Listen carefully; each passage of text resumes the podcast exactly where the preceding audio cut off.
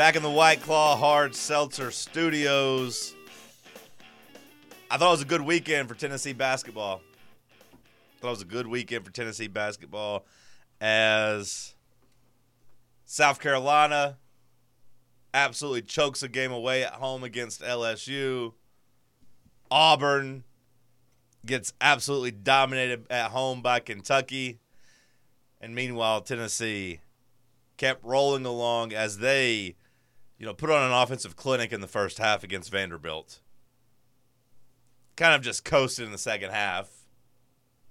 And while coasting, still scored 37 points. So, yeah, Tennessee with a big time performance as they beat Vanderbilt 88 to 53. It was a balanced attack. Your entire starting five ends up with double figures. You got two guys off the bench that score at least eight. That's Tobe Awaka, who basically split minutes pretty evenly with Jonas. He ends up with nine points. And then Cam, all gas, no brakes, Carr came in and continues a streak of being undefeated as long as he plays. And boy, was he up there getting shots up. It was happy to see my little baby boy up there getting those shots off. But yeah, Tennessee, a balanced attack, leading scores tied with 14 points each. It was a quiet Dalton Knecht night by his standards. Everyone got to eat. It was a dominant performance. Bob, what were your takes?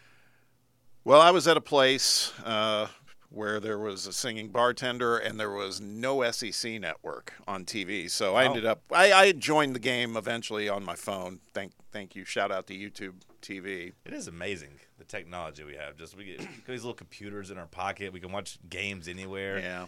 Sam, this isn't even that long ago, but back in my day, Uh, you know, I had to text. There was a number you had to text to get updates on scores, and it would text you back and say, "Here's the score. Here's how much time's left." You just had to text the number. That kind of sounds more thrilling, though. It was when you're sweating a you know a gambling pick. You're trying Yeah. to see if there's going to be a run. You know, especially in basketball. Are, are you going to have this little 8-0 run that you need? There's almost a little more of a rush when it's not just at your fingertips. It is true. you, you do come desensitized to being able to access any game, and not only like keep up with the score and have it be you know pretty timely, but also yeah, yeah to be able to watch it. Also, live betting you just have to wait till like halftime. They didn't even have live betting, and then when they did, you had to wait till the commercial break and hope that they fired one up during the three minute break. Now it's just possession by possession. I feel like uh, just add on to that, I should be like Sam. Back in my day, there's uh, seriously though, it was fantasy baseball I was playing, and it was just on the kind of the dawn of the internet, and the service we had to use, we had to wait for them to mail the week's stats in, so you could kind of keep track in real time by looking at a newspaper and stuff, but you didn't have the internet like you do now, and then that stuff would come in. It's horrible, man. I think back to that, and it's like it wasn't that long ago. Could I'm- you blame your fantasy performance just on your mailman? Like, Yeah. stats didn't come in this Yeah, week. I it was couldn't it was get that guy off waivers. totally rough. It's like, hey, uh, you know, they could have even faxed stuff. Really, it's not that hard. But um, And Bob's sitting there in Savannah getting to watch the game on his phone. Look at how far we've come. exactly. So I picked up the game, but but I mean, it really at that point, God, the start these guys had. Obviously, um, I, I did go back again on YouTube TV and watch the key plays, which is a nice little feature. They kind of show you everything that happened. And so uh, it was nice to see Josiah and, and Santi hitting threes again. Josiah's been hitting more of them lately, but it was nice to see Santi taking shots more than anything. Um, it was just, man, let's talk about total domination from everything I could see here. The threes were falling. Vandy's horrible. Tennessee took care of business. It's just the way it should be. It's that's two times in a row now that's happened, and that that feels good because you mentioned it, John. We just saw, you know, South Carolina came down to earth a little bit this this past week, getting blown out by Auburn and then losing one that's inexplicable to me on at home against LSU. Yeah, I was feeling the vibes after the weekend, so I texted our group chat. Probably made Bob question his partner, what kind of guy he's sitting next to. Because I was like, "Hey guys, I really like Ty- Tyrese Halliburton tonight to to go over his points in the All Star game. If it doesn't, I'm not coming to work next week. I'm gonna lay in a hole. I got to hide out from some people. Uh, I won't see you if he doesn't score his 16 points and." He had 15 in a minute and a half stretch, and I was like, okay, I think we're good. But I took all the winnings and I put it on the Vols last night to win the SEC outright. Nice. because I thought the narrative kind of changed in terms of, well, a like I said, you had Auburn and South Carolina almost disqualify themselves from the race. B, you had another good Tennessee offensive performance, thirty-three field goals, 28 assists. twenty-eight assists. Mhm. Yeah. I mean that that to me tells the story of the game. That's the ball movement that you want to see and the balance. Obviously, I told you you had seven guys with at least eight points off of of your starters in double figures. Knecht still led the way with 11 shots, but six of 11. Wasn't like he had a high usage at the free throw line. He only had 11 shots He had five assists too. five assists. Yeah, he played a very uh, well-rounded game. Tennessee was dominant, just dominant and balanced. Like Sam said, 28 assists on those 38, on those 33 field goals. and only seven turnovers too. I mean, they're. Uh, I think I think you're right. I think this has turned quickly into a, a two-team race. I, I really believe that. Um, that March second game in Tuscaloosa is huge. It was big already. Now, in in a week's time, it's become huge in my mind. Um, plus, Auburn not only did they lose their game, they may have lost Jaylin Williams for extended time, one of their best players. We had talked about Alabama's schedule two weeks ago. I, don't know if it's optimism, if it's me trying to will it into existence, but I will say, you know, that was one of my takeaways from the weekend, and one of the reasons I wanted to pull the trigger where I could still get Tennessee plus 175. But I do think Alabama's upcoming schedule down the stretch is, is way tougher than we gave it credit for maybe two weeks ago. Like, Florida's playing really good basketball. Florida's hot. I believe they've won seven of their last eight, and their one loss is a one point loss at Texas A&M. That's the other thing keeping them from an eight game winning streak. They got to play Florida twice on Wednesday of this week, and then I assume probably Florida senior night on Tuesday, March fifth. I don't I don't know if Florida would have a game after that at home, but I assume that's their senior night. It is. So like having to play that red hot Florida team twice, having to go to Kentucky, which all of a sudden looked like Calipari was right a little bit in terms of like, hey, we'll get it together because like they were actually playing defense against Auburn. Yeah. They were trying. Now Auburn, you know, could thank KD Johnson for going out there and jacking up a bunch of shots and doing his whole routine, but like Auburn couldn't score. I think they had like eight points the first 11 minutes of the game or something crazy like that. Nine points the first 11 minutes of the game. So yeah, when I look at Alabama and they got to play at Kentucky, Florida twice, at Ole Miss, and Tennessee, a, a team that I think matches up really well with them. I think there's some chances here for Tennessee, who almost assuredly is going to own the tiebreaker over them. If there is a tiebreaker, Tennessee is almost assuredly going to own it. I thought now was the time to jump on Tennessee plus 175 to win the conference because I feel like that's a good bet right now. Yeah, so that head to head obviously is important. And then, so we have what, six games left? Yep. There's a lot out there, chatter of, you know, Tennessee goes five and one. I, I wonder, you know, th- that would mean Alabama's got to go four and two for Tennessee to get the tiebreaker, right? Or five. Well, they have seven games left. Do they? No, they have six. They have six. 10 and 2 and 9 and 3. Tennessee's a game behind. Uh, Tennessee controls their own destiny if they win out. But yes, in this scenario, uh, Tennessee can afford a loss even to Alabama. And if you have Alabama lose two of at Florida, at Kentucky, at Ole Miss, home for Florida, if they lose two and Tennessee only loses one, there's a really good chance that Tennessee then will win the tiebreaker after this weekend since South Carolina lost. Because you're going to assume that Auburn or Florida or Kentucky is going to be the number three seed. And the way the SEC tiebreaker works is it just goes down what your record is against the seeds. Yeah.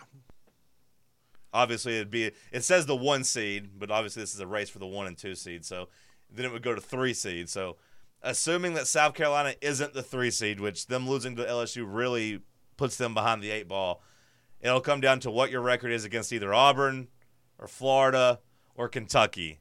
And Tennessee in this scenario would be undefeated against Kentucky, undefeated against Florida, and undefeated against Auburn in this scenario. The other game that's becoming it's always big, but it, it looks like it becomes super big potentially is is Kentucky coming in here now. I mean, if you look at their schedule, they have LSU, they do have Alabama as we've mentioned, at Mississippi State, Arkansas, Vanderbilt, and then at Tennessee. And it's it's scary to think, but they just like you said, John, they look different on Saturday. They uh, they could be right back in this thing.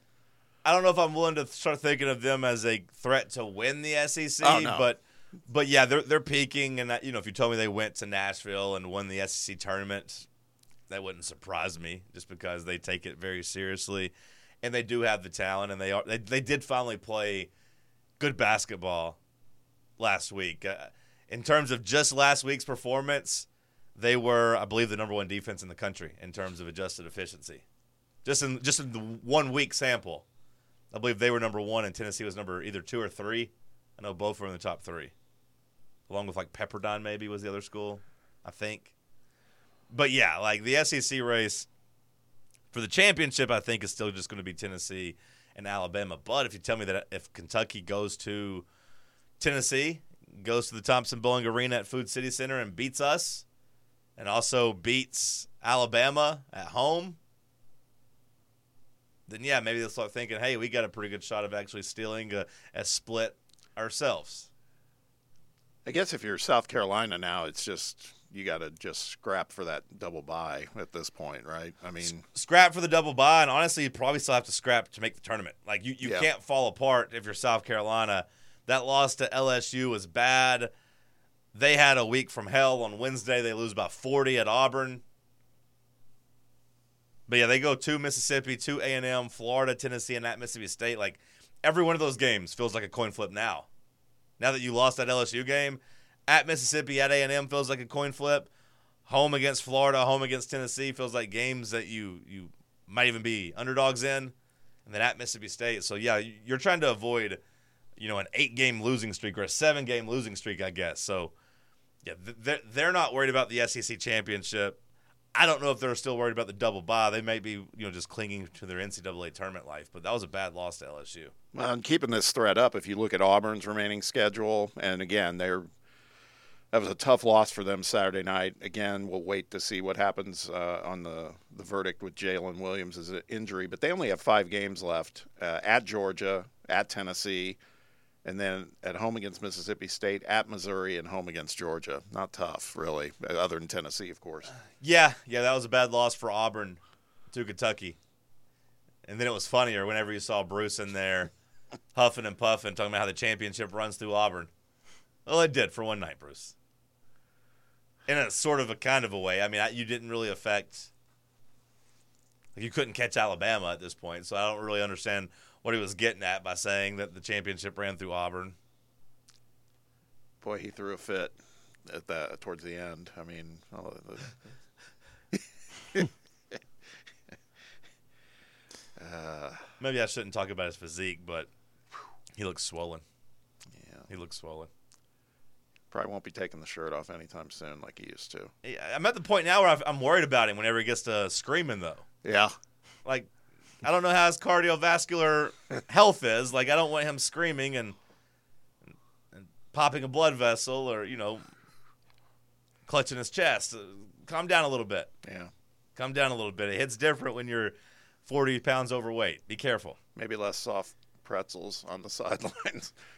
Um, Is he yeah. a soft pretzel guy? I don't know. Oh, okay. I could just picture him grabbing one though. He's Okay. mad and getting a big bite out of one or something. I don't know. Um, Being able to coach in a t-shirt helps, though. I will say that it, it does help with the weight gain. Him being able to find a nice loose t-shirt to be out there in instead of sweating through a suit. I'm just glad the jungle thing got shut down a little bit for Yeah. a minute at least. Uh, I, I was getting tired of hearing about that. Yeah, Wildcats, the, the king of the jungle, on Saturday night. We'll continue talking Tennessee basketball after the break. We'll take your phone calls if you want to weigh in. 865 546 8200. If you want to talk some SEC hoops, some Tennessee basketball, 865 546 8200. Sam sent us to break. We'll come back. It's the morning show on Fan Run Radio.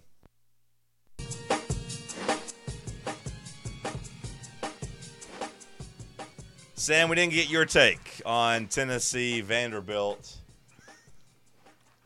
I don't know how much is to be said about this actual game. You know, when you look at just how dominant it was, and and maybe the bigger story coming out of it is just how dead Jerry Stackhouse is. At least his tenure at, at Vanderbilt seems to be coming to a a merciless end.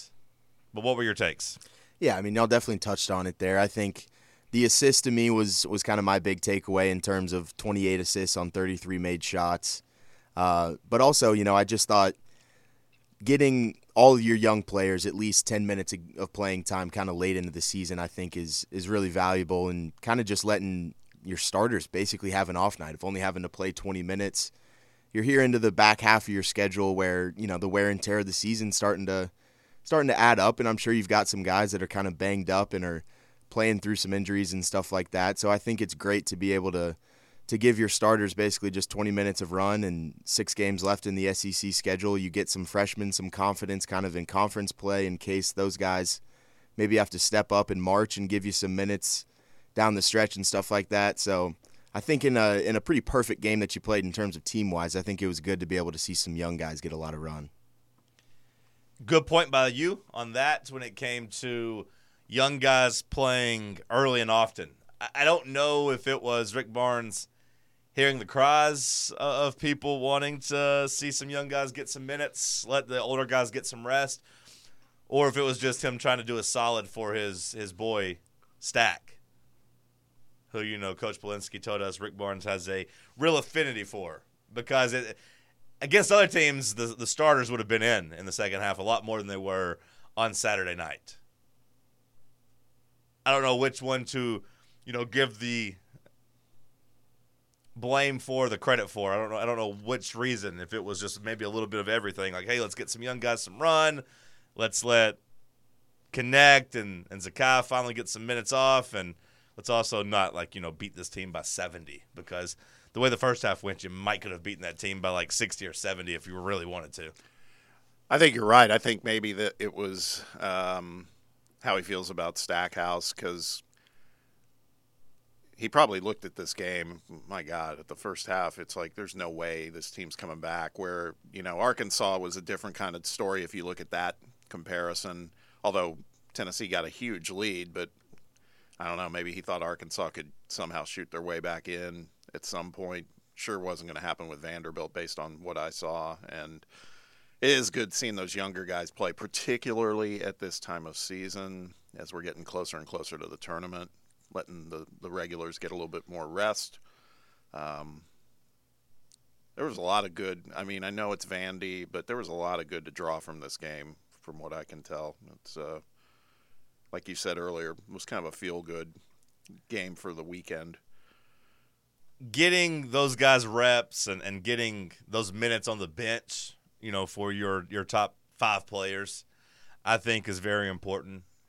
The minutes for the young guys, I don't know how much is going to play into effect, you know, like moving forward this season, but it was nice to see, you know, Freddie and, and, and Carr out there.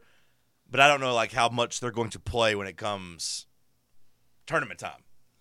Yeah. Like, you know, I, I don't think the rotation's all of a sudden going to expand.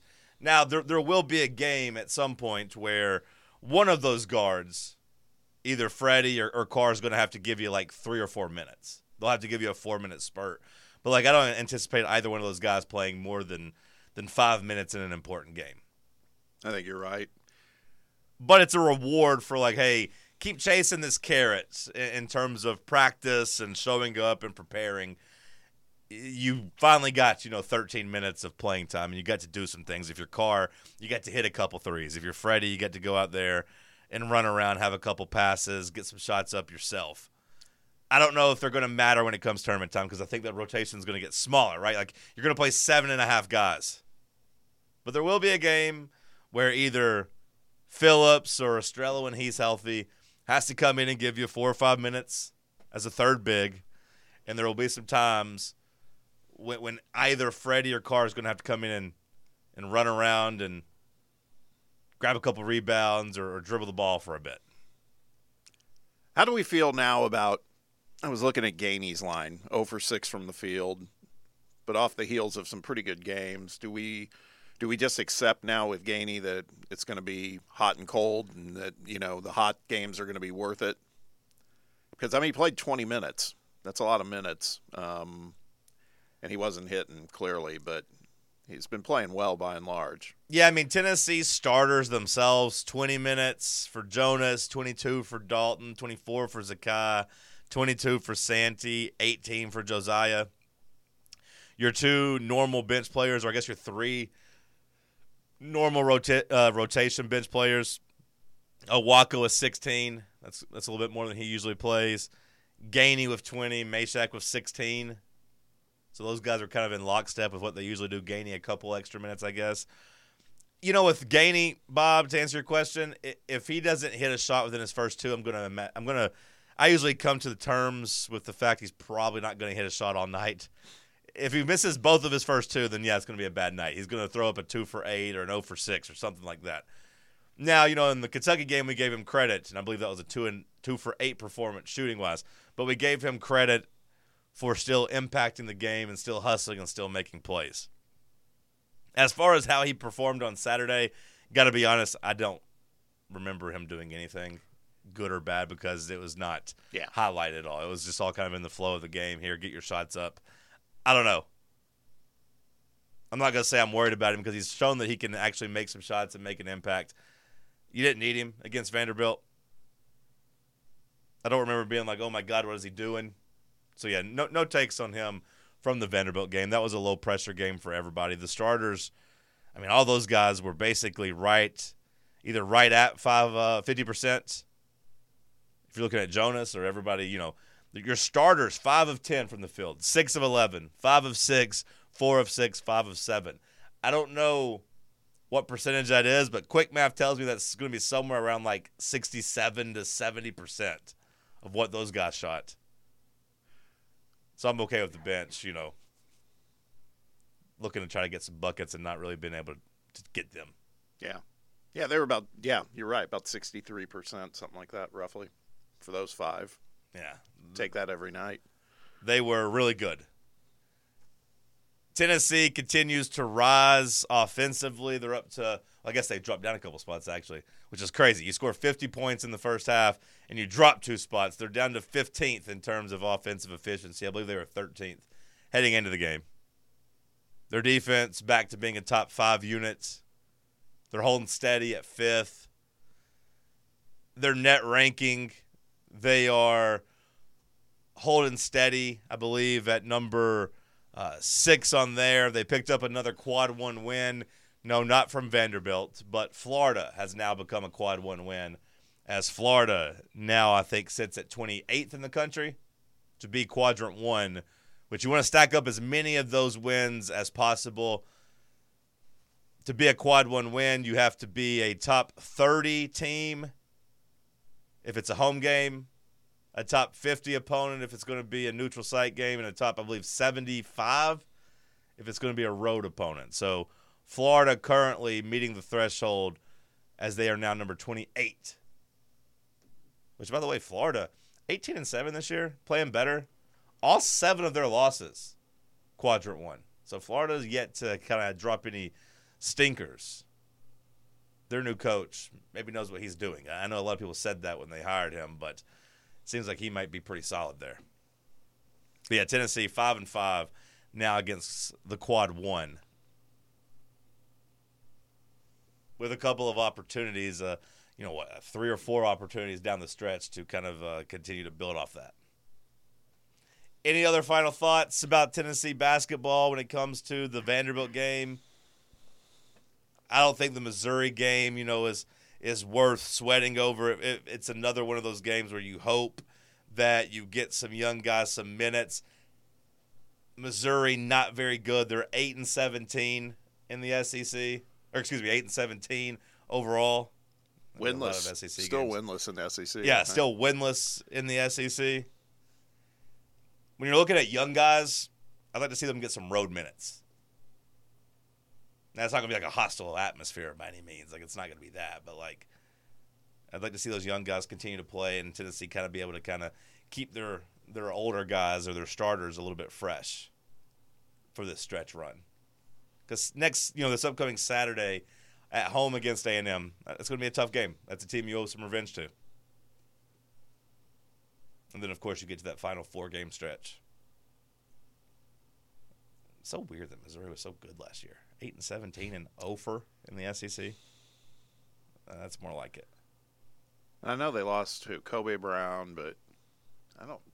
I don't think they lost that many players. They I look at their roster right now, and I see guys from last year's team: Sean East, Nick Honor. I mean, they're Kobe was great, but they also just kind of caught lightning in a bottle Yeah. last year, I think. I definitely. It's funny how fleeting it can be for these coaches too, because I was really impressed with Dennis Gates last year. It doesn't mean he's a bad coach based on what's happening this season, but it does give you a little bit of pause.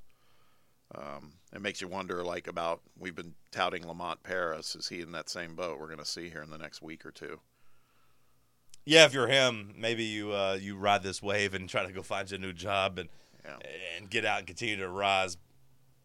Because yeah, for uh, for Missouri's coach, he he's now probably on the wrong side of like fan feelings. not calling him necessarily a hot seat candidate yet, but if you're a Missouri fan, you're probably like, hey, last year was more of a fluke. This seems this seems ugly here now.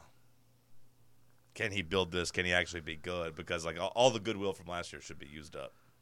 Do you guys remember uh, Emmanuel Lewis, Webster, No. little guy? Oh yeah, yeah, yeah, yeah, yeah. I think Dennis Gates looks like him. You'll have to look it up in the break. I'm telling you, he looks like an adult version of uh, Webster, and it might be because he always wears that. He wears that same suit and yellow tie every time. It's just like kind of a I can see it. yeah, I can see it.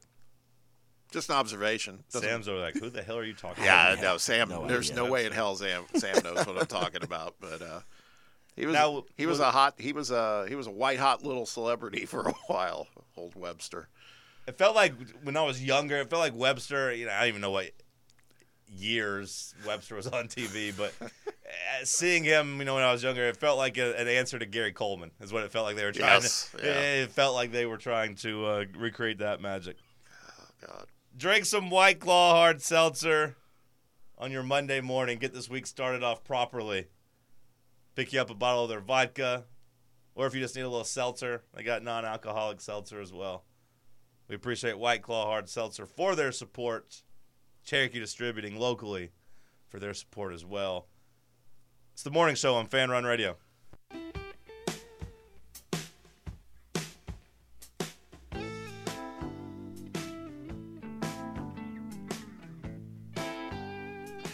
Go download the new Fan Run Radio app. Take us on the go. You can listen to your podcast right there live in the app. Not live in the app because podcasts by definition are recorded, but you know what I mean. You can live stream us in the app. You can do that. And then listen to recorded podcasts. Get your news right there inside the app, the new Fan Run Radio app. Go download it. Tennessee baseball got their season started. A two and one championship performance. Apparently, we won the Shiners Classic after winning last night. Two and one, one Friday, lost in extra innings on Saturday, and then won last night, the final game of the tournament. All right, Sam, give me your takeaways. Um, yeah, I mean, I think it was a great start to the year for you. Um, you you had obviously you started out with a a really strong performance from AJ Russell on Friday night. He gave you some some unbelievable uh, starting action. You know, obviously huge in terms of that movement on that fastball. Looked unbelievable. Had some nasty stuff, uh, striking out just about everyone he was facing. And then you got AJ Causey, uh, the transfer that you brought in, coming in after that. He also strikes out seven. You get 17 combined strikeouts in that first game. So 17 strikeouts out of 27 out. So, Hell yeah. yeah. Hell yeah. That's a pretty good percentage. Yeah. AJ Russell struck out 10 of his 13 outs. And then, yeah, Causey struck out 7 of his 11 outs. I believe is how the math on that works. Is that right? Yeah, maybe. I don't know. We've got the best pitchers named AJ in the country. We man. do. The best AJ duo you can think of. I hope we get a couple games where we can just go AJ to AJ and finish it out. 7 of his 14, I guess would be the math. Okay. on Yeah. Um, but yeah, I mean, I I think that first game was great. You, you saw that pitching and, and kind of just being able to, you know, the ability to really only throw two guys in a night. And then I think you saw in that in the uh, Oklahoma game, you know, I, I think it was a little bit tougher. He didn't get the bats going as much. Um, and, and, that one goes into extra innings. I think Oklahoma they they pitched a true freshman uh, that gave him I think about 90 pitches in that game. A really impressive outing for him. Kind of just you know one of those that you tip the cap, and some days you don't have your best stuff. Um, but I thought you had a, a, really great response last night. Uh, power was on display all night long, and I think it was on display all weekend. You really saw it. Uh, you know, transfer Billy Amick, he was huge. You got Kavares Tears, a guy that Kirby, you know, talked about as kind of a breakout guy on this roster uh, so far this year, and, and Dylan Dreiling, also a guy that was really flashing the bat as well. So I think there's a ton to take away from this weekend. Yeah, let's start with AJ Russell because I thought his stuff was electric. You know, I don't know what type of stamina he'll have this year. You know, that was kind of the a talking point we had, you know, on Friday when we were previewing the season because going into this opener, you know, he hadn't pitched in a game longer than what three and a third, I believe was his career longest outing. Mm-hmm. You knew they weren't going to like really push him and stretch him out, uh, you know, early in the season. He came out, he he eclipsed that career best. He threw four and a third. But I thought just the actual stuff, like the fastball, the tail, the movement on the fastball, the sinker. I believe the broadcast said he threw a 94 mile an hour sinker, which seems kind of crazy. The changeup looked good.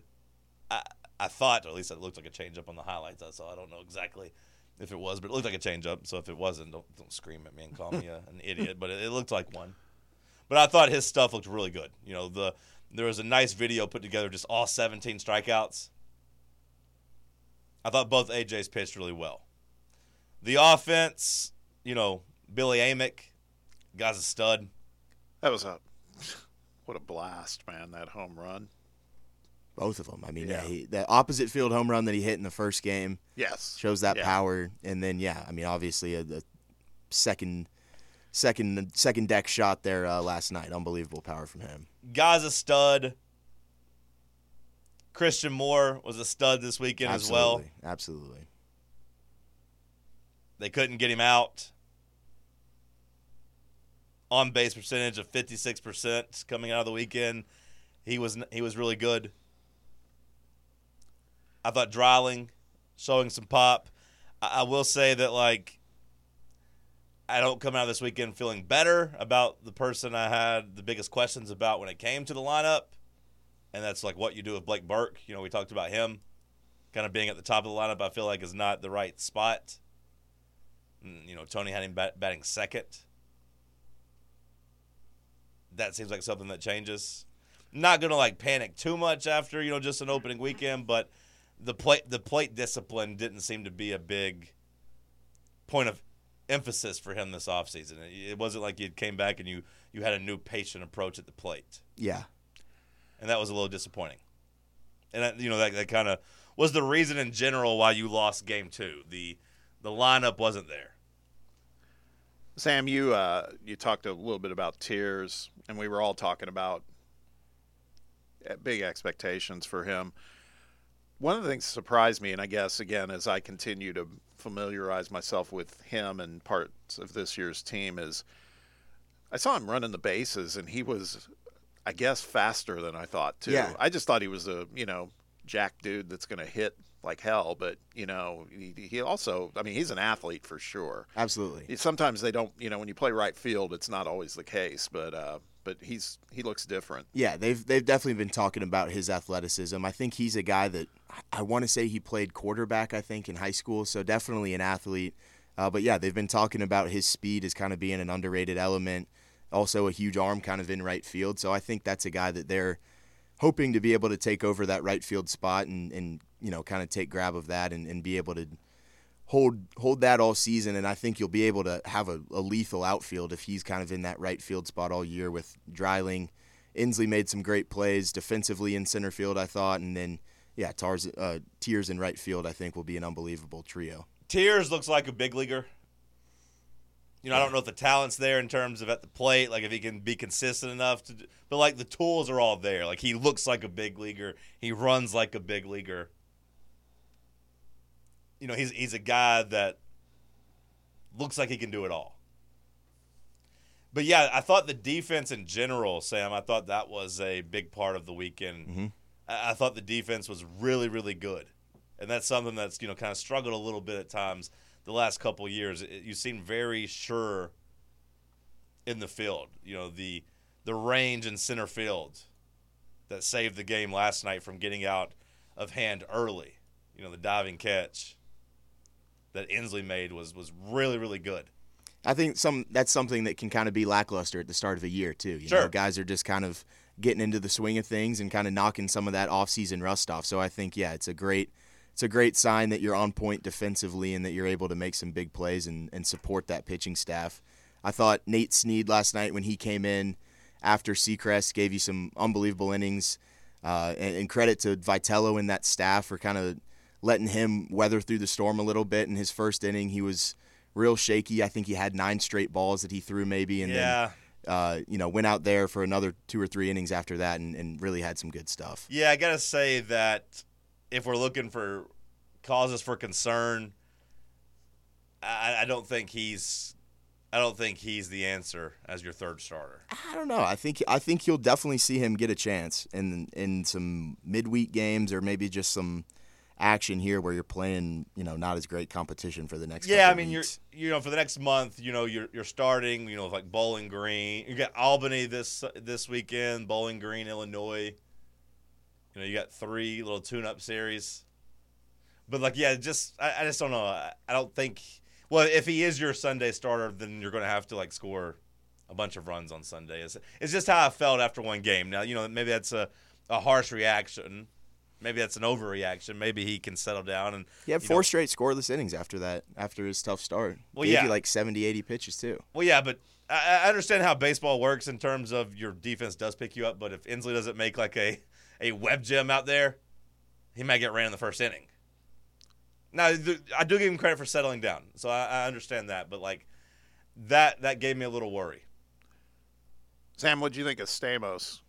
I mean, it felt like he was kind of locked down the last couple of Yeah. innings, right? Yeah, Stamos is great. That's a guy that they're kind of, I think, expecting to be a, a veteran guy that can kind of just slot in at any point in the game and come in in some high leverage spots. That triple play was obviously awesome and got you out of a, a tough spot there w- with him. So, yeah, I think they're expecting Stamos to kind of be a guy that is willing to take the call kind of whenever in, in any type of situation, whether you got the lead or whether you're kind of coming from behind as well. Uncle Chrissy. Uncle Chrissy. Sam got me fired up, man, with his posts last night on X. He's uh, you're all in on baseball. I I, yeah, I'm, I'm all in on this baseball team. I'm excited about him.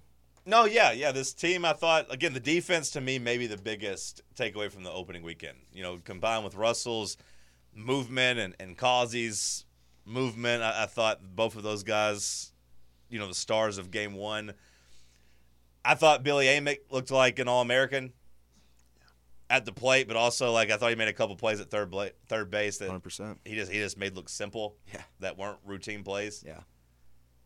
I, do you at this point did Christian Moore do anything that makes you think, hey, maybe he could play shortstop for the full season? Because I It- thought he had a couple nice defensive plays too. Yeah, I think that will be an interesting spot. And, you know, I mean, I, I thought that the guys that were kind of asked to play that second field ro- role too, or second base role, were, were pretty solid as well. I think you might, you know, lack a little bit in terms of hitting at that spot. But when you've got eight other really strong bats, you know, maybe you just kind of take a little bit of defense for some offense, you know? Who knows? I think you'll see a lot of rotation early on in the in the season at that spot. See what see what works and what doesn't. Coming out of the weekend, Tennessee, just keep an eye on this and, and how it fluctuates throughout the season. But right now, Tennessee plus 1900, 19 to 1 to win the College World Series. That's good for seventh best odds. Get it while you can. Top seven team. So I'm excited to see the boys get out this week and play. You know, Yeah. get back to Knoxville because I do think like you know playing in that big league ballpark probably cost you a couple home runs too. Yeah, you had some hard hit balls that Kavares Tears last night almost had another another one that was just smoked. He hit Yeah. like 409 to dead center, the deepest part of the park that just Right. didn't go out. So Yeah, that, that that's that's obviously gone. Yeah. inside of Lindsey Nelson. yeah, yeah. Promising weekend for sure. The pop in the offense was there, and in game two, like I mean, you didn't come up with timely hits, and that was frustrating. You scored one run, I believe, with 13 base runners. Yeah, you definitely left some guys on base, 100%. And Vitello after the game was like, "Hey, yeah, it's frustrating to have a bunch of guys left on base, but you got to have guys on base to leave them there. So you know, it's like we got we, we manufactured some some base runners, so that's something to take away from it. But like, hey, you know, we got a lot of guys playing in different positions and getting you know a, their first chances, especially here at Tennessee, and they got to learn, and you know they'll be better. Keep in mind, didn't we start SEC play last year like zero and five? Yeah, we had a slow start to the year for sure. I believe we we're zero and five in SEC play. I, I believe we ended up being just fine. So like the people that didn't learn their lesson from last year that were panicking online after uh, losing an extra innings game yeah. Was was quite amazing. And I was like, is it Saturday night? Have they been, have they been in the White Claw? Are they just like living and dying? Do they think this is football? Like, I'm not one to fan police. Like, meltdown. It's fun. It's funny. I enjoy watching it. I'm not gonna do it. We all we all said two and one would be just fine. oh yeah, this, right? Yeah. I mean, sure. that's, that's what it ended up. I mean, it, it was an ugly loss in the sense of like, yeah, you couldn't get a hit, but like watching people melt down on this team after what we did last year and how we ended up in Omaha after that was just kind of remarkable to me. The final score of your loss too felt a whole lot closer than five to one too. Well, like, you lost watching, in extras. Yeah, but like you had chances in extras to win that game too. Like I, yeah. I think that there was plenty of, of things to take away more than positively than negatively. yeah, five to one's ugly, but if you lost two to one in the ninth inning, like I mean, you won't you don't feel bad. You're like, oh, pitching duel, you're on the wrong side of it. Exactly. They explode, they score runs and extras, but like leaving the runners on base, I get it, it's ugly, but the meltdowns crazy to me. We'll read and react with Ryan Shumpert, Rocky Top Insider, coming up after the break. It's the morning show on Fan Run Radio. All right, let's bring on Ryan Shumpert, RockyTopInsider.com. Ryan, happy Monday to you, my friend. Happy Monday, you guys. Glad to glad to be back on. Where do you want to start? What's the biggest story to you when it comes to Tennessee athletics right now? Is it the basketball team's dismantling of Jerry Stackhouse and Vanderbilt, or is it the first opening weekend of Tennessee baseball? Where's your mind at right now? It was probably closer with baseball, which is you know hard to say in February. I'd almost always say basketball, but you know Vanderbilt was just so hapless this weekend that I think my my takeaways uh, in mine were more on on the baseball team and their solid weekend in Texas. All right, give me your biggest overreaction. Mine is AJ Russell's stuff is better than Drew Beam stuff, and that Billy Amick is an All American. I don't feel like either one of those are too hot of takes. No, I don't think either of them are you know overreactions. Billy Amick was a, a near All American last year at Clemson, and AJ Russell, I think his stuff's definitively better than Drew Beam. Now, can he be a more consistent, better pitcher over the course of a full season? That'll you know we'll wait to see that, but it became readily apparent why AJ Russell was starting on Friday night, and that's the fact that his his ceiling, uh, even this season, not just in the long term, is higher than Drew Beam, and uh, you knew that. You knew his stuff was really good. Um, obviously, he was just dominant uh, when he did pitch last year as a freshman, but only about 30, 30 innings and not a, necessarily a whole lot of high leverage innings. Um, but for him to come out, and again, it's just one start, but man, he was really, really good on Friday night against Texas Tech. And when you start to look at this Tennessee team and their questions predominantly being around the pitching staff, if you have one other starter that you feel really good about – uh, with Drew Beam, I think you have uh, enough confidence that Tennessee will be able to fit, and Frank Anderson will be able to figure out the rest.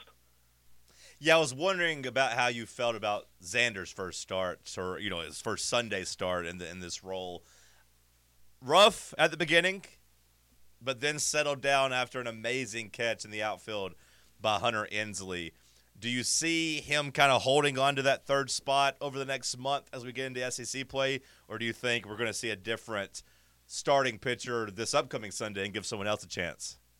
I think you know we may see Zander for one more weekend, but I think we're going to see a couple different guys starting that Sunday spot before we get to SEC play. And you know I would have probably said that unless Zander was just absolutely fantastic. You know I feel like Tennessee wasn't completely set in stone on Zander being that Sunday guy. They wanted to try multiple guys out. And then the, the other thing that I'll point to is Tennessee plays. I can't remember what week it is, but sometime here in the midweek before SEC play begins, they play Kansas State, and I imagine that's another game that they'll kind of treat like a Sunday game where they'll they'll give someone an opportunity and ask them to get two times through the order, and I think that's really what they're going to be looking for uh, from that starter. I don't think they're they don't have a, a a Drew Beam type of third starter this year, where someone you're going to feel really good about. I think it's going to be kind of more like Will Heflin was in 21, uh, where they're trying to find someone that can get four or five innings, two times through the lineup, you know, give up two or three runs or less, and uh, they have a couple options. I'm sure we'll probably see Zander again in that role. He'll get another opportunity.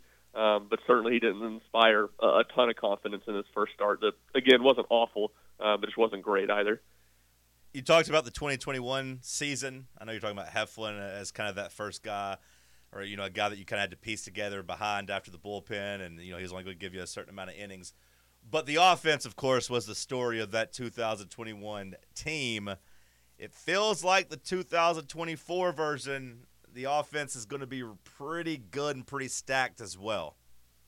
It really does, and you know that was the thing that it was pretty clear Tennessee made an emphasis of immediately in the transfer portal you know, to go out and get Billy Amick and Tanner Peebles and even Ryan Galanie, who ended up going to the MLB, would have been another guy that would have been in this lineup. And it's just it's night and day better than the offense was last year, where it really felt like Tennessee was reliant on a couple bats and they needed a couple guys to be having good weekends or they were going to have to very much be piecing together stuff offensively. And I think this is going to be much more like 21, much more like 22 uh, from an offensive standpoint. I think that middle of the lineup is going to be really, really good. And, you know, you have guys in the back of the lineup, too, um, whether it's Kavares Tears or Dylan Dreiling, uh, a couple guys that have been solid bench bats for you. And it feels like in their second or third year in the program, they're really going to be breakout players and really consistent performers. And that's kind of – been the staple of the Tony Vitello era. Guys that have waited their turn and been really good. And I thought both those guys, who I've been high on entering the season,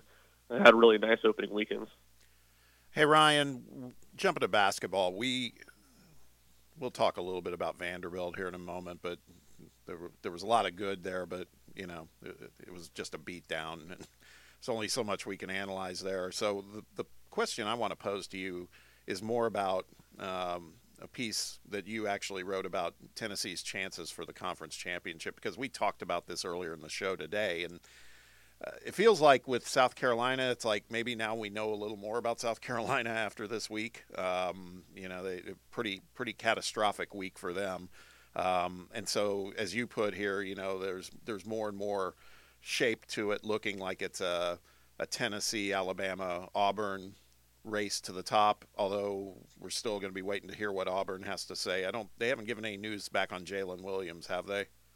I think it came out that he'll be back at some point. It wasn't season ending, but okay. no, no direct timeline. Okay, but just curious uh, from your take too. I mean, uh, obviously the game in Tuscaloosa on March second looms large for Tennessee, but beyond that too, there's some teams that well, John had noted Florida's playing great basketball. They're starting to climb.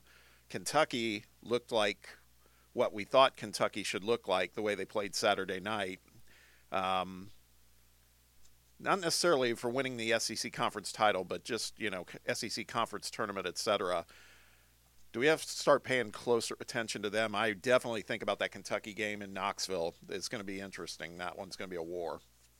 Definitely, and you know, it's with Kentucky. It's not necessarily like you alluded to that they're going to really become a big factor in the SEC regular season race, but they become a big impact as Tennessee plays them to conclude the regular season. Alabama heads to, to Lexington on Saturday, so you know those both of those games look I think a lot harder than they maybe did a week ago, and uh, that's kind of the same thing with Florida. I mean, Alabama still has Florida twice. I think they played them in Tuscaloosa this week, and then go to games of Gainesville the last week in the regular season. So Auburn, it feels like probably won't drop another one besides you know potentially at Tennessee, um, which would put them you know at 14 and four, I believe. Um, so it, it feels like a three-team race. Really, Tennessee and Alabama, I think, are the two most likely. Auburn can maybe uh, get a split if things fall their way. But uh, like you said, that that game in Tuscaloosa looms large. That feels like a big one, and uh, you still feel like Tennessee will hold serve at home, uh, even though they lost that South Carolina game. Even though Kentucky's playing better. I just don't feel like Auburn has the guards to come into Knoxville and win, and I feel like Tennessee will still be able to take care of Kentucky. So you kind of, if Tennessee can take care of business this week, which I anticipate they will, you kind of circle those those back-to-back games at Alabama and South Carolina, and certainly South Carolina's coming back down to earth a little bit. I think going into last week they were like top five in luck and KenPom. Obviously they were a good team. It didn't feel like they were as good as the record indicated, and uh, certainly last week kind of was a little bit of a humbling one for the Gamecocks. Yeah, they were hanging around, you know, in the 70s in terms of the KenPom ratings, despite being, you know, 21 and four. Auburn already with that fourth SEC loss, they're nine and four. So yeah, if Tennessee can beat them in Knoxville, that pretty much eliminates them. You mentioned about you know Tennessee's rivals, Kentucky and Florida. They kind of hold the key in terms of Tennessee making up some ground here. Alabama has to play them three times home and away with Florida and at Lexington. What do you think that record is for Alabama, who Tennessee is chasing for the SEC championship? What do you think their record is in that three game stretch against Florida and Kentucky? My my initial thought would be two and one, um, which would put you know all the pressure on Tennessee to need to win that game in, Tuscaloosa. I think it's possible they could go one and two. I would even throw the, they play at Ole Miss too, and you Sure. know I think they would win that game. But I think that's certainly a losable game too. Um, so you know, my again, my initial instinct is to say they lose one game, but when you you start looking at the schedule as a whole, with Ole Miss on there too and Tennessee, it feels like 14 and four is more likely. Obviously, Tennessee would play a very very big part in that uh, of trying to get them knocked down to 14 and four. Here's a idea for you on RockyTopInsider.com, Ryan Shumpert. I need you to track down the biggest Tennessee Alabama basketball games of all time because I think we might be headed for the biggest one on Saturday, March 2nd. Feels like that one might be the biggest one in history. Uh, I, think you're right, especially you know look at two teams that'll be in the top ten almost certainly in the SEC championship stakes. I don't know. I know Bama had some good teams in maybe the early Bruce Pearl years, but I can't remember any of those games being nearly that big. I, I think I think you might be onto something. Yeah, I think last year's might have been the biggest one when Alabama was ranked number one and Tennessee Yeah. took them out. So I, Th- that was earlier in the season. Like the SEC Oh, I think- race wasn't necessarily at the same point. point, and there was the SEC was it the semifinals of the tournament, the SEC yeah, uh, back tournament. the, the yeah. Keon and Jaden year. Yeah. Uh, the first year Alabama won the SEC with Oats. Yeah, so I mean that that one's up there as well, but I feel like this one that that's looming on March second is bigger than the one last year. I for sure. agree.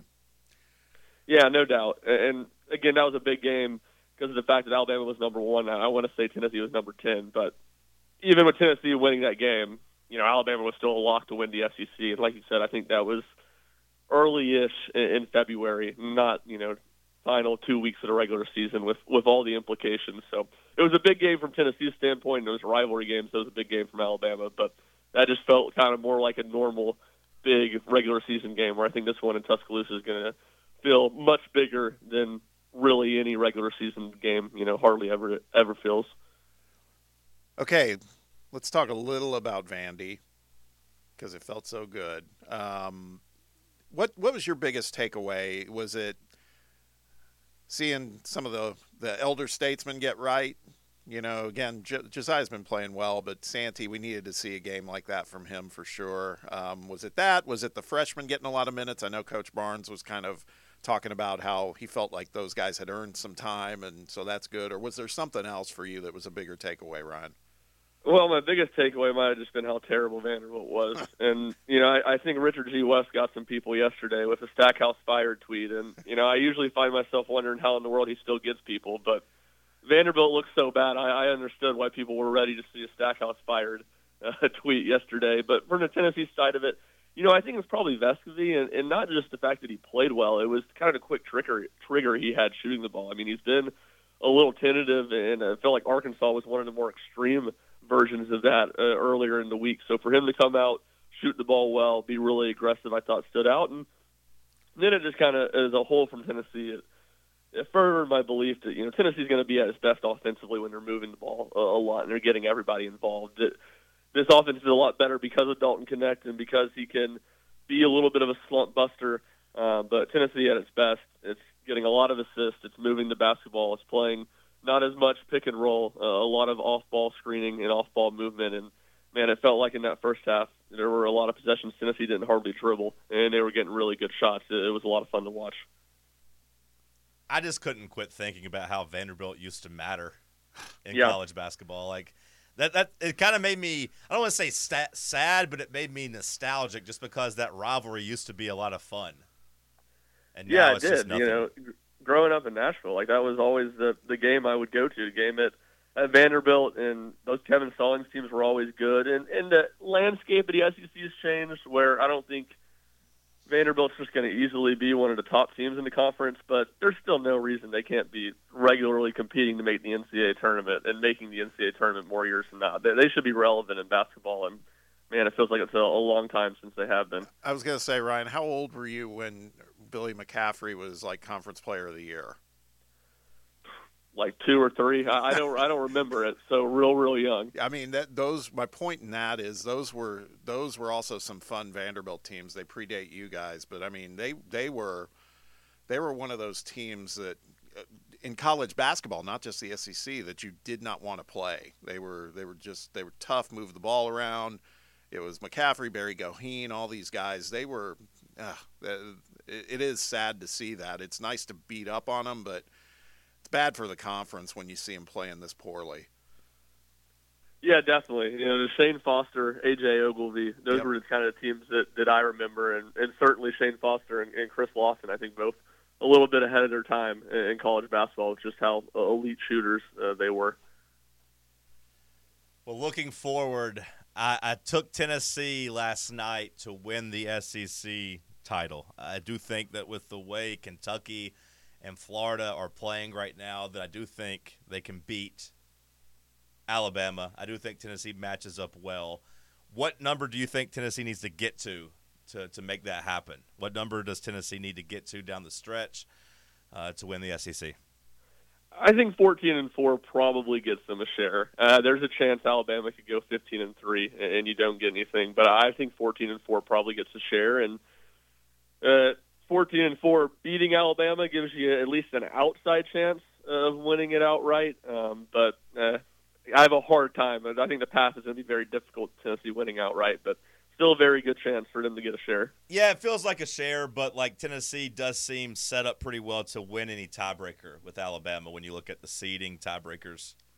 Does seem like Tennessee has that in hand at least. Yeah, certainly. Obviously, it, it, the worst are going to split the head-to-head matchups, and you know, in this scenario, Tennessee does what they need to do to get the 14 and four. They're probably going to have a win against Auburn, uh, another win against Kentucky, and kind of have. Obviously, they've already beaten Florida in their one game. They're going to have a good record against those other top teams in the standings. Uh, so I think probably, uh, you know, obviously Tennessee hasn't done it to, to date, but a good chance for Tennessee to be the one seed, uh, one seed in Nashville for the SEC tournament. I mean, the way they're playing right now, feels like the double bye is almost a lock. I mean, uh, you know, things could get sideways. I don't see it happening, um, but I, uh, I'm just we're, we're really intrigued by who else gets those double buys. We think Auburn for sure, and Alabama and Tennessee, but who gets that fourth one is going to be it's going to turn out to be a, a, a really interesting thing to watch. Yeah, it will. I mean, Florida's just been playing so well that it, it feels like they're kind of the easy answer, but I think they're right. They're, they're tied with Kentucky. Um, and Kentucky's got a hard schedule the rest of the way, but man, to see them go go win at Auburn when you know the talent that they have on that team, it's it's hard not to think that they uh, they will be right in the thick of that race as well. All right, so Tennessee's got at Missouri and home for A and M. Feels like a slam dunk two and zero week. Agree or Yeah. disagree? Okay, yeah. Yeah, I agree. Yeah. All right, we'll talk to you next week, Ryan. You got anything else on the way out, Bob? Now that's it, man. Ryan, appreciate your time as always, buddy. Yeah, I enjoyed it as always. We'll talk to you guys next week. RockyTopInsider.com. Have a good week, and we'll talk to you Monday. 2 and 0 seems like a pretty easy bet. He's been pretty good at projecting these upcoming records, though. He's got a good grip, a good grasp of what, you know, Tennessee is going to do, the vibe of the team. The one question I didn't ask him was back to baseball. Is it Billy Bats or Billy Barrels? I saw Billy Barrels. I'm all in on Billy Barrels. I like Billy Barrels. That's that, what I yeah. saw too. Yeah. Oh, I didn't see that. Yeah. Yeah. yeah, That's what uh, Simo called him that. Okay. So if you figure if that's what the team's calling him, then that's what we got to call him. Not only does he have a good bat, he, he's getting barrel on the ba- on the ball. That's what you want. Got some strong nicknames to start off. What we got? Peebs and Billy Barrels. Those Well, don't forget first Uncle two that we Chrissy. Got. Uncle Chrissy, yeah. Don't forget Uncle Chrissy. Uncle Chrissy. That's just yours, though, right? Yeah, That's it- not a. It'll catch on. I'm waiting for It'll one. Of the. I'm waiting wait. for one of the players to say, "Yeah, we call Stamos Uncle Chrissy." It might, I don't know if I have the same uh, reach inside of the baseball program, but yeah, I mean, I, I, I got. I got Brian Niedermeyer known as Moose single handedly, all right? That was just me Really? getting that into existence, all right? So just give it time. Uncle Chrissy, I, I need I need Stamos to to be a big factor here, and we'll get it off the ground. Hey, the other takeaway was the last SEC player. No, was Shan Foster. I think he might have been a co-SEC player of the year. I was going to say I hated that guy. the I was going to say the last SEC player of the year was when Shump was two or three years old, but I don't think that's true. I think Foster got co co player of the year. I never understood how his name was Shane. Did uh It was S. It was. S H A N. How, how do you get Shane out of that? I'd just call him Shan. Yeah, I, I don't understand it. I still don't get it. How is that Shane? was John Jenkins ever an SEC player of the year? That was kind of the guy of like my childhood. I hated him too. Yeah. Yeah, dude could shoot. Yeah, man. he could shoot the lights out of I feel it. like that was the last time Vanderbilt, Tennessee mattered was John Jenkins. He called me a good shooter at Vandy basketball camp when I was growing up. I liked that one. Really? Yeah, yeah. Do you think he was just telling everybody that, or I don't know. He's like, I like your shot, man. I was like, thanks. Well- Me at like eight years old, loved that compliment. You know, I Oh, was like, sure. oh, that's cool. That's when Sam started his climb to be. Uh, you were getting the the wrist into the, you're snapping the wrist, Mm-hmm. Yeah, really getting into the cookie jar. getting into the cookie jar. huh? Jenkins played in the NBA for a little bit, He right? did. Hawks, Mavericks, Grizzlies. I'm pretty sure all three of them. I saw one of my buddies like he's a Vandy fan, so he reposted it, but he's still playing in the G League. Oh, really? He's like doing pretty well apparently. God, that's Yeah. crazy, man. That's got to be weird, though. That's, That's a like grind. That's like uh, that's like me playing with young guys where they're looking at me going, "Hey, man, what are you doing here?" Uh, th- th- th- I wonder how long you. What's your shelf life in the G League? You must really love the game if you're going to keep trying to play there. but also like don't want to like live abroad Yeah, because you can make more money overseas, I Yeah, guess. I but feel he's like like, you'd "Ah, make I'm just gonna be here in case anybody needs me. Yeah, 32 years old is not the time to be in the in the G League, really. No. Yeah. I do miss Vanderbilt being somewhat relevant, though. Like, I mean, because I don't, I don't know. Maybe, maybe if they were good again, I would have that hate back for them. But They- they- I remember there for a while they were touting like themselves, like we're the kind of the Duke of the SEC in basketball. It's like no, Yeah. not not so much. I do miss the hatred, though. Something kind of fun about playing at the you know at Memorial, just like the weird court. You know, it's gonna be some kind of strange game that at least gets you interested. You ever been to a game there? Oh yeah, Yeah, I went to one. It Yeah. was I actually enjoyed it, but it's weird. Maybe I wouldn't like it as a regular fan there. If you sit in the right place, I think it's decent. yeah. I haven't, I haven't ever been. Yeah, I've been to a decent amount just growing up there, but hmm. Hour two in the books. We'll kick off hour three with some winners and losers of the weekend. Stick with us. It's the morning show on Fan Run Radio. Ever been the coach who realized the team You can go Winners and losers of the weekend brought to you by SM Athletics. You can look like a winner while your opponents look like losers this spring sports season. If you have uniform, equipment, screen print, or embroidery needs, give SM Athletics a call. Excellent customer service, great products at a fair price, and when they say it is done, it's done right and on time every time. Don't chance it with unreliable mega stores or online orders. Give SM Athletics a call at 865 966 3434. That's 865 966 3434. You can visit online at smathletics.com. Winners and losers of the weekend. Bob, who won this weekend in your opinion? Well, I'll keep it on topic for where we've been uh, speaking of the Tennessee baseball team and what I was going to say. It's not just wins that I'm referring to. It's really about the hype surrounding this program. Uh, I mean, if you see how much just on social media this past weekend, how many people were talking about uh, hell, do I have to subscribe? I want to watch them, so do I subscribe to this Flow TV thing? There was all that chatter. I can speak firsthand uh, on Rocky Top Insider. Our site blew up this weekend because of Tennessee baseball. Um, so it's kind of like Tennessee baseball school now. You know, it's it's really happening, and so I, I think they're just the whole vibe around them at the beginning of the season, it's it's pretty amazing if you think back to where this was as a program five years ago. You know, it's it's pretty amazing. I have to say, that's one of my winners. This winner is this is a little more personal, and this is uh, from basketball, and it's our guy Cam Carr. And the reason I say this is, uh, did any of you see his post game press conference? I did not. I did, yeah. I mean, he's incredibly well spoken. He is, yeah. Very positive.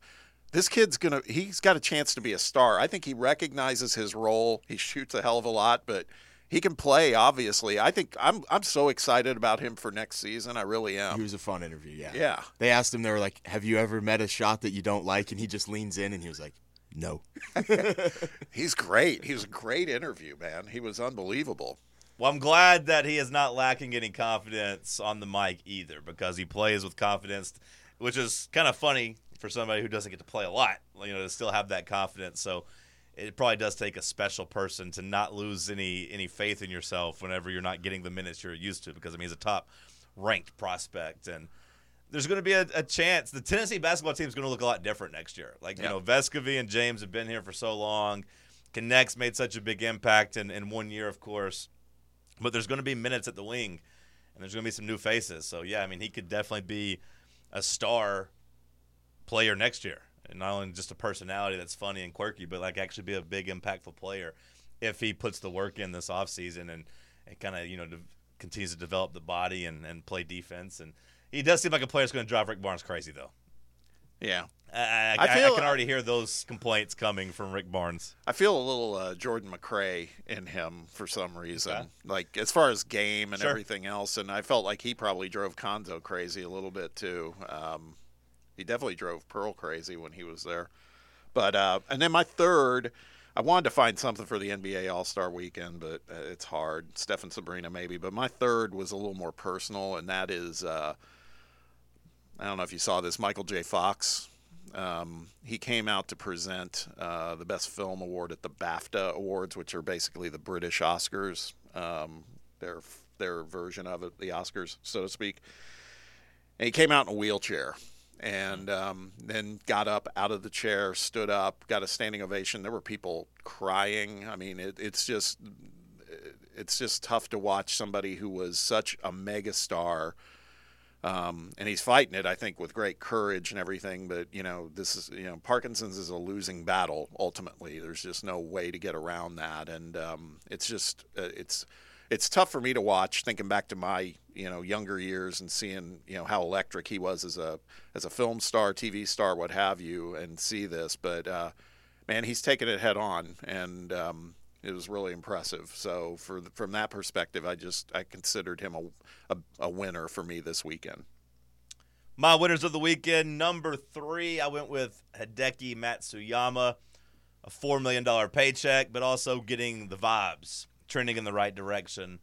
You know, heading into the Masters, you're what, six weeks away from that or so, six or seven weeks away from that.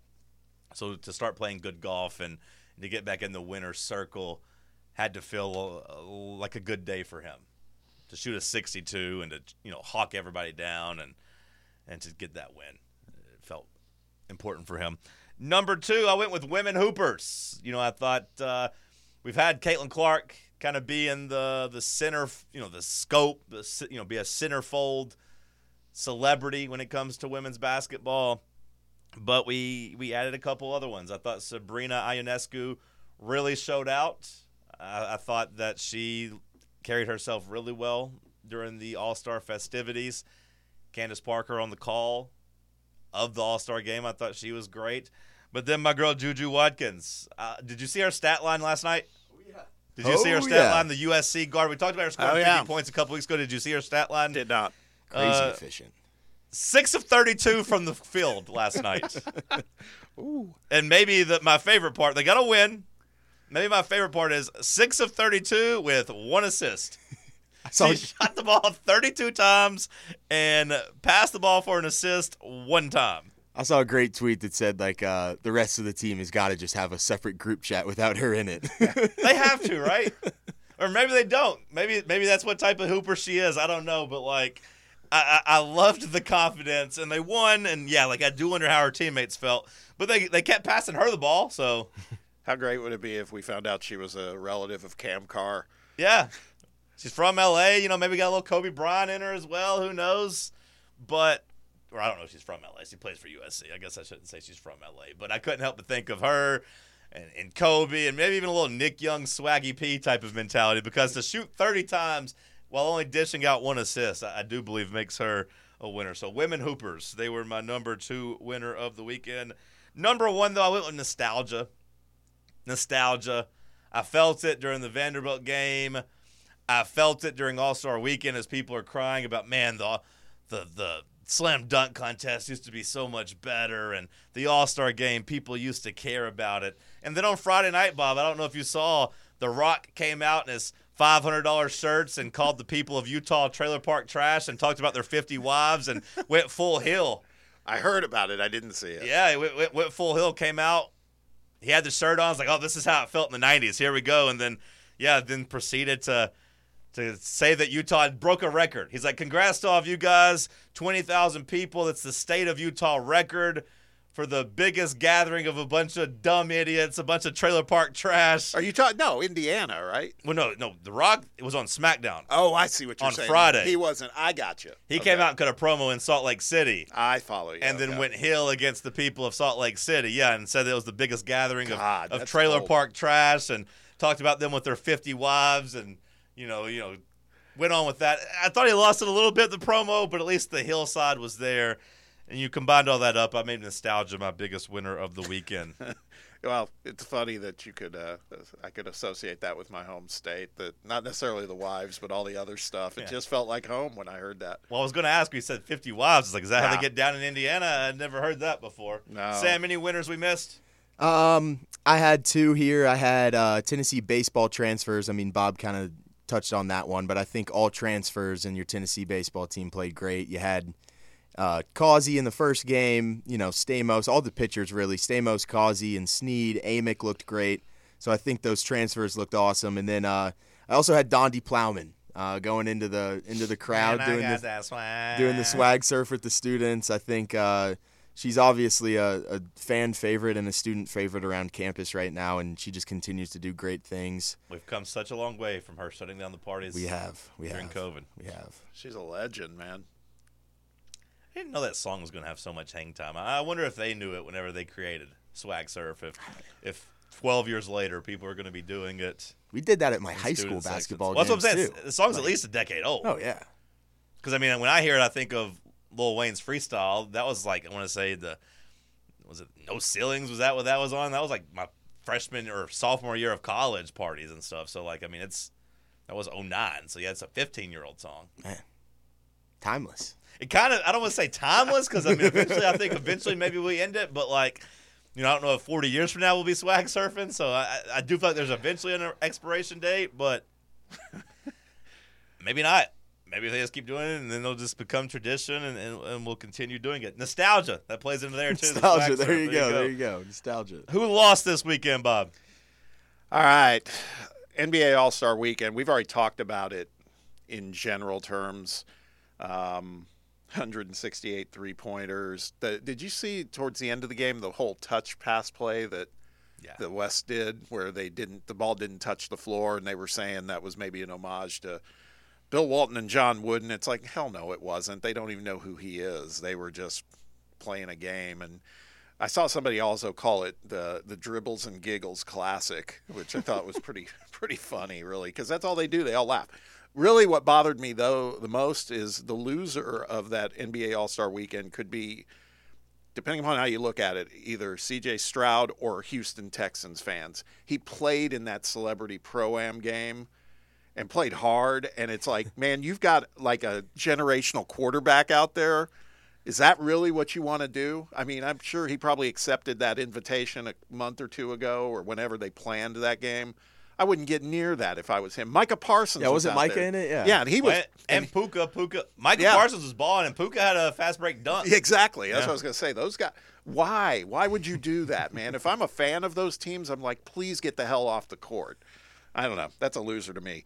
The other loser, and this one hits home, is a team that they got ranked this week in college basketball, and then they've gone out and basically soiled themselves. Indiana State, they uh, Oh, now, they have boys. they have gone from being ranked and one of the darlings in college basketball to now they might have to win their conference tournament to get into the tournament because they lost both their games this week to two teams. One that had a losing record, the other one was okay, but not a not a tournament team by any stretch. Pretty sad to see. The other one that's falling quickly, and we've talked about it, but I'm happy to see it. They lost again yesterday. They got smoked. Was Memphis. It was only three weeks ago, not less than a month ago, that they were ranked 10th in the country, and uh, now they're three and six or three and seven in conference, and clearly, um, hey, if there was tournament expansion like we talked about, they'd make the tournament, but they they they are on the outside looking in right now. And then my third is St. John's hoops, and we talked a little about this with Pitino, but again, think about this: if you've got a kid who's being recruited by St. John's right now by Rick Pitino, Based on what I heard yesterday, it'd be hard if you're, you know, getting recruited by somebody else. Why wouldn't you? Why would you? Why would you go there? I'd run from that. He was making comments not only about the players, but about that the facilities are some of the worst in college basketball. But we're working on it. All this other stuff. I mean, it was just it was like John Calipari on steroids because Cal is always talking about the other team hit all their shots, we're young, all that stuff. This was much worse. I just think it was like a horrible sales job if you're trying to rebuild a once iconic basketball program. Yeah, I mean, I imagine that if you're Pitino, you you He at least care. well, you could probably justify it by saying I'm putting down the facilities to try to motivate some of the high dollar people to spend, but maybe not. Maybe Pitino's like, ah, you know what, my my swan song's not going to be great here, so I'm just going to let the chopper spray and blame everybody except myself. My my players suck and my facilities suck. That was your last loser. That was my last loser. My losers of the weekend. I don't know if I'm pronouncing this name right. I'm going to guess I'm not, but Matt Massiangelo. No. Massangelo. Matt Massangelo. Did Oh. you guys see him over the weekend? I did. He was the college baseball player who I think yeah. through eight plate appearances had been hit seven times.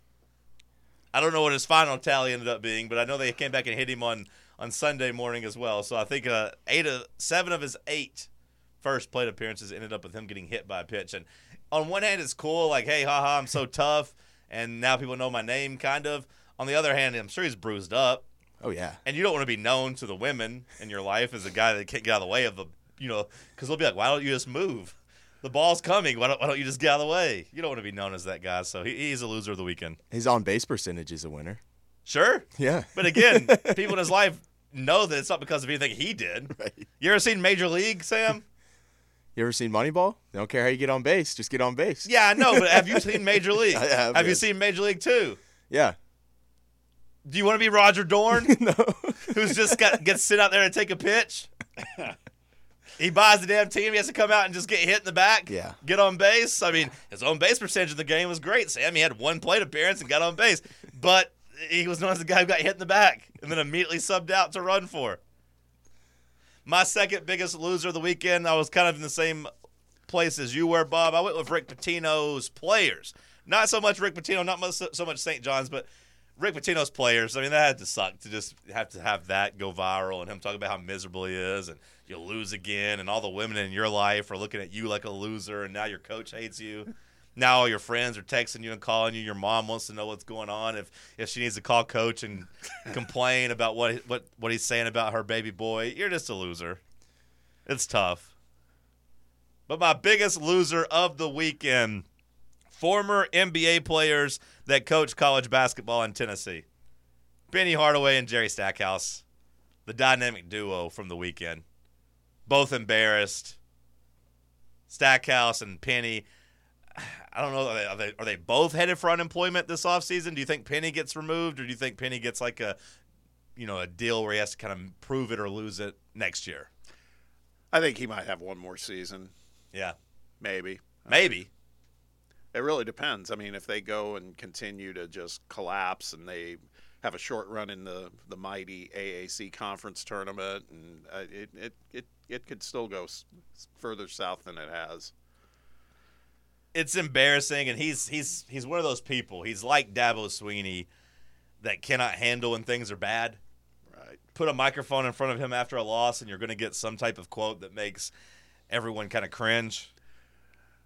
Remember the Florida Atlantic loss in the first round of the tournament last season? Well, I was going to say they gagged that away. They they completely blew that game. I remember he like threw something like across the floor at the end. You know, the game was over, but like threw a bottle, you know, a water bottle or something. He's he's tough to watch. Ever since he got kind of, in my opinion, disrespectful of Barnes in that uh, couple years ago, I've kind of I've lost some uh, I've lost some respect for the dude. Not a fan. Well, you know that Rob Lanier had to feel pretty good about that game yesterday, right? Rob Oh, Lanier, yeah. the coach at SMU, he was Rick Barnes's right hand man for a while here at Tennessee.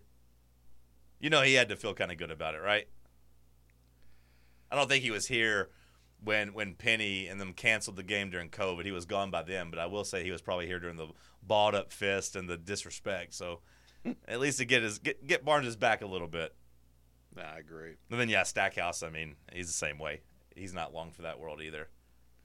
So NBA coach, eh, former NBA players that coach college basketball in the NBA. That's my biggest loser of the weekend. Sam, anybody we missed?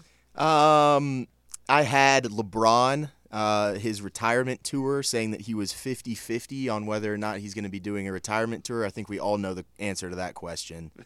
Um, The fact that you say you don't know if you want a retirement tour is kind of you wanting a longer retirement Right, tour. You want people right. to look. I like LeBron. Some of the stuff he does is really cringy. Yeah, like this is cringy, and then to respond to getting swept by the Mavericks or by the Nuggets last year, and immediately come out and be like, "Yeah, you know, I might retire. This might have been it for me." Shut the hell up. No, you weren't going to retire last year. You wanted to make that the story and get your flowers rather than let people talk about how the Nuggets swept you out of the playoffs. You, come on, yeah, come on. come on. Uh, Scotty Scheffler is another loser of the weekend for me. Um, he's the best golfer in the world, tee to green, and then you get him onto a putting green, and he suddenly doesn't know how to play golf anymore. He was top of the of the field in pretty much all of these stats, tee to green, and then he's last in the field in putting.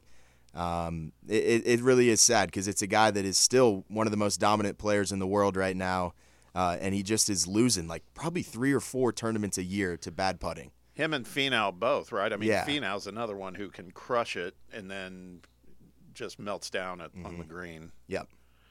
Um, yeah. Then my last loser was uh, Mark Zuckerberg. I don't know if y'all saw this this clip, but Of him at UFC? yeah, Okay, explain this to me because So- I saw a tweet about it. and I saw a picture, but I didn't like look any further into the story. so he, you know, Mark Zuckerberg. You obviously know he's gotten into into mixed martial arts and doing jujitsu and stuff like that. Yeah, blood of people. and uh, he ends up walking out with one of the fighters this weekend. Um, and he's basically like one of his, you know, cornerman, cutman guy, and the guy's taking his socks and shoes off and taking his shirt off and passing his shoes down the row, and every single member of their team is like getting a garment of their clothing and passing it off to someone important. And Zuckerberg's just standing in the corner, just like trying to grab something to make himself feel important, and nothing is coming his way. He just looked so awkward, and everyone on Twitter was going after him. Do we know if he's helping like bankroll this fighter at all? I don't know. That's a good question. Like pay for his camp or like you know help with some training just to kind of learn and like be a part of like that entourage. that would be a good uh, trade off. Yeah, because like in UFC, like you know, you are in, you're basically a contractor, right? Like you Yeah, take care of your own camp, you pay for everything yourself. So Mhm. I wonder if like he is helping because I mean he's got obviously more money than he knows what to do with, and he's training. And it does bother me a little bit that Zuckerberg could kick my ass. it does bother me a little bit. Just because he looks like a nerd. Well, you know, he is a nerd. He doesn't look like a nerd. He, is, a nerd. Sure. Yeah, he is a nerd. There's no looking like it. I mean, he does. I will say in this picture here, he looks cooler than he usually does. In this one picture I'm looking at from this, like, because usually he looks way nerdier. And like, I think of at first when I think of Mark Zuckerberg, I think of Jesse Eisenberg from the Social Network, and then I have to be like, wait, that's not really him. And then I think back to Zuckerberg, like doing like the skiing and having like the the white, the the, the really pale face from the sunscreen he's wearing the mineral sunscreen he's using, making his face really white. But I gotta say, in this picture, he looks he doesn't look that big of, like that big of a nerd. Were those all your loser, your losers, Sam? Yes. Yes. Sorry. It doesn't bother you that Zuckerberg could kick your ass too. I mean, No, it, it I does just- a little the- bit. the- he's, a, he's a The fact that we're spending time saying "Ah, there's, he looks kind of cool here. he does. He's in a UFC camp. I mean, that's kind of cool. He's around a bunch of badasses, so him and him and you Bez- get you get raised up a little bit. If you hang out with badasses, you kind of look a badass too. him and Bezos both uh, have done their share to get jacked, and you know they Bezos is another one that looks like entirely different to me. Um, Well, see, Bezos again, all the money in the world. Jack still looks like a loser though. Yeah. Every time I see a picture of him, I'm like, okay, bro. yeah, This guy's like cosplaying as a cowboy who's cosplaying as like Vladimir Vladimir Putin. That's who I feel like every time I see him. I'm like, this guy wants to have that whole aesthetic going. No, Zuckerberg's just hanging out with some bros, being one of the guys. It's kind of a cool picture. Because he's being one of the guys. Like, those guys probably don't care how much money he has unless he's funding the whole camp. But they're like, hey, at any moment, we can whip your ass, but maybe also not because you've been training so much, they probably respect him. I don't know. I just think that's kind of a good move for Zuckerberg to just be hanging out in the UFC. Um, couple quick things to put a bow on winners and losers. Listener posted on X to all of us. Said, I'm not sure you can have a losers list without including a top ranked team that lost to a team that doesn't even have a head coach. So I, is that is that about Purdue? I'm guessing he's talking about Purdue. And he's probably right, to be honest with you. Well, you know, the guy one guy got hit by a pitch seven times in, in one weekend of baseball. Another, you know, group of uh, players got embarrassed in front of all the women because this old ass vampire looking coach is talking about how miserable he is. And then Jerry Stackhouse and and you know Oh, I think Penny Hardaway, those are good losers. Our losers are good. I think, and also, you know what? We've talked about it in college basketball. This whole deal about top ten teams losing on the road. It's, uh, it's they still have a losing record this season. I think they're one game under 500. But what did Purdue actually lose? I mean, the number Nothing. one overall seed. Yeah. Okay, that's fine. But like UConn, UConn was going to be in Boston and Purdue's going to be in Detroit. That's still the way it's looking. So like, Exactly. they haven't really lost anything yet. Exactly, I agree. And then the only other thing I'll add is I don't know uh, the rules on winners and losers. If you can be a winner and a loser, but Maybe Mark Zuckerberg, kind of a winner and a loser, because Sam kind of a loser. I think he looks kind of cool. um, A winning looking loser. Yeah. Maybe- C.J. Stroud was also spotted. Like, It wasn't the weekend, but it was the week uh, leaving a celebrity softball tournament with Amber Rose. No, no, no. This makes him even more of a loser. No, no, no, no, no, no, no. Amber Rose. Okay, like He was in the Kardashian suite for the Super Bowl too, wasn't he? was he? He's So making his rounds. If I Amber Rose is forty, and I'm not being an ageist here, but like that's He's like 22. that's borderline pedophilia. Like I mean, like I know it's not, but like she's forty and he's 22, 23. Like that does not make him a winner. Be hanging out with a forty year old. What is she even anymore? She's a model, model and rapper. I've never heard her rap. When does she rap? Um, Because she was with Kanye and Wiz Khalifa, they never put her on a track. So young they- Young Jeezy. It was Young she has a song with Young Jeezy. Okay. Yeah. Well, either way, I don't think of her as a rapper, and I don't think that made C.J. Stroud look cool hanging out with her. Again, I have nothing against forty-year-old women. I'm just saying, if you're C.J. Stroud, maybe do better. You know what I mean? And, and at least find you a normal forty-year-old woman that just loves you for you and doesn't love you for the attention. How about that? So in your book, he's a double loser, basically. You know, I didn't have a problem of it. How did how did he play in the celebrity game? I don't know. I know he loves basketball. He's talked about that before. That that's that was really his first love. And he had talked about how he like dropped 30 on Jaime Jaquez in like a state tournament game or something like in in high school. Yeah. I, I, I have to admit I saw very I saw Okay. li- very little of that game. I don't think he's a loser for that unless he like looked bad playing. just worried about him getting hurt. Well, if I Think about think about Dre Greenlaw running off the field Sure. and blowing out an Achilles. some, if you're a 49ers fan, you're like, really? This, these guys are out here playing basketball. Michael Parsons out here dunking on people, Yeah. and, and our guy just Yeah. pops an Achilles running onto the field. So if okay, so let's see, let's compromise here. The loser in this scenario is really Texans fans because Yes. they had to be so terrified, and also like I would be really terrified about the Amber Rose thing too, because my quarterback's living the celebrity lifestyle after one year. I mean. You got to come back and you got to you, you got to keep building off of that. You don't want to become too big of a celebrity where you're not, you know, putting in the work and focused. He was staying so humble all year too. Right. And now he's on his celebrity tour and once that the was offseason. and that hits. was uh, Travis Scott's celebrity softball tournament. Nothing good happens with uh, Travis Scott events in Houston. No. And there you go. There's more Kardashian ties, right? Because Travis Scott, he's with you know with one of the Jenners for a while, right? So I mean, it's So Right. CJ Stroud's a bust is kind of what we're saying, I guess. I, I hate C.J. Stroud. you know you don't see Will bum. Levis doing this. You see No. Will Levis locked in and, and focused. I actually saw a video of Will Levis this weekend. Someone posted it, and they were like, "Who's winning the Super Bowl?" And he looked hammered, and he was like, "It's the Titans, baby." Come on, get the camera out of the guy's face. I know, right? yes, has to have, does he not have any friends? Be like, hey, come on, come on, guys, get out of here. All Another- right. I had a winner that I, I forgot to mention. Uh, Aaron Gordon, Nikola Jokic got got asked by a reporter uh, who on the team that he that he would trust with their with his horses, Uh-huh. and he paused for like a minute, and he was like, "Aaron Gordon." A thoughtful answer. That's it. Yeah, exactly. Good job by that reporter getting a hard hitted question. Right. there. You can't get much from Jokic. All right, send us to break. We will uh, wrap up this Monday edition of the morning show. Stick with us on Fan Run Radio.